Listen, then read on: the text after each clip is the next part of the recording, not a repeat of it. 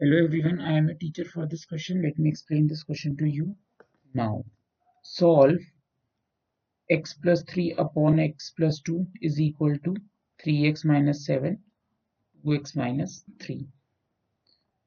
तो अब इस क्वेश्चन में हमें इक्वेशन दी हुई है x plus 3 upon x plus 2 is equal to 3x minus 7 upon 2x minus 3.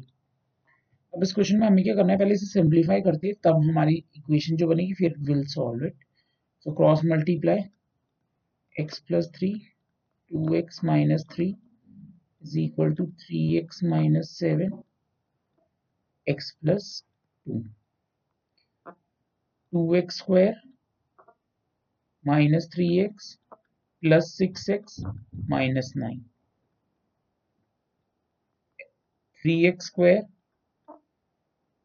plus six x minus seven x minus fourteen अब plus six x minus six ये और ये कैंसिल हो जाएँगे ज़ीरो हो जाएगा ये।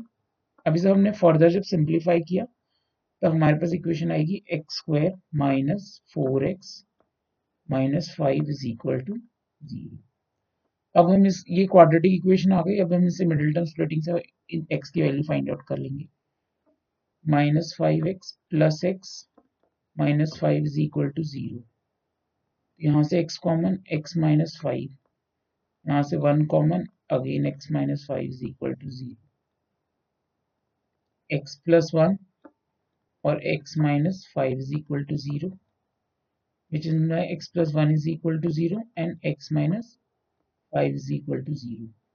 यहाँ के x equal to minus 1 और x is equal to plus 5.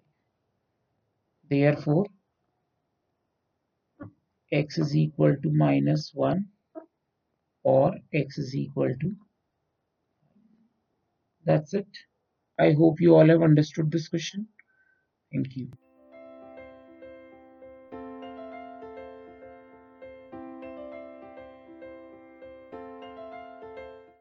this podcast is brought you by Hub Hopper and Shiksha Abhiyan अगर आपको ये पॉडकास्ट पसंद आया तो प्लीज़ लाइक शेयर और सब्सक्राइब करें और वीडियो क्लासेस के लिए शिक्षा अभियान के यूट्यूब चैनल पर जाएँ।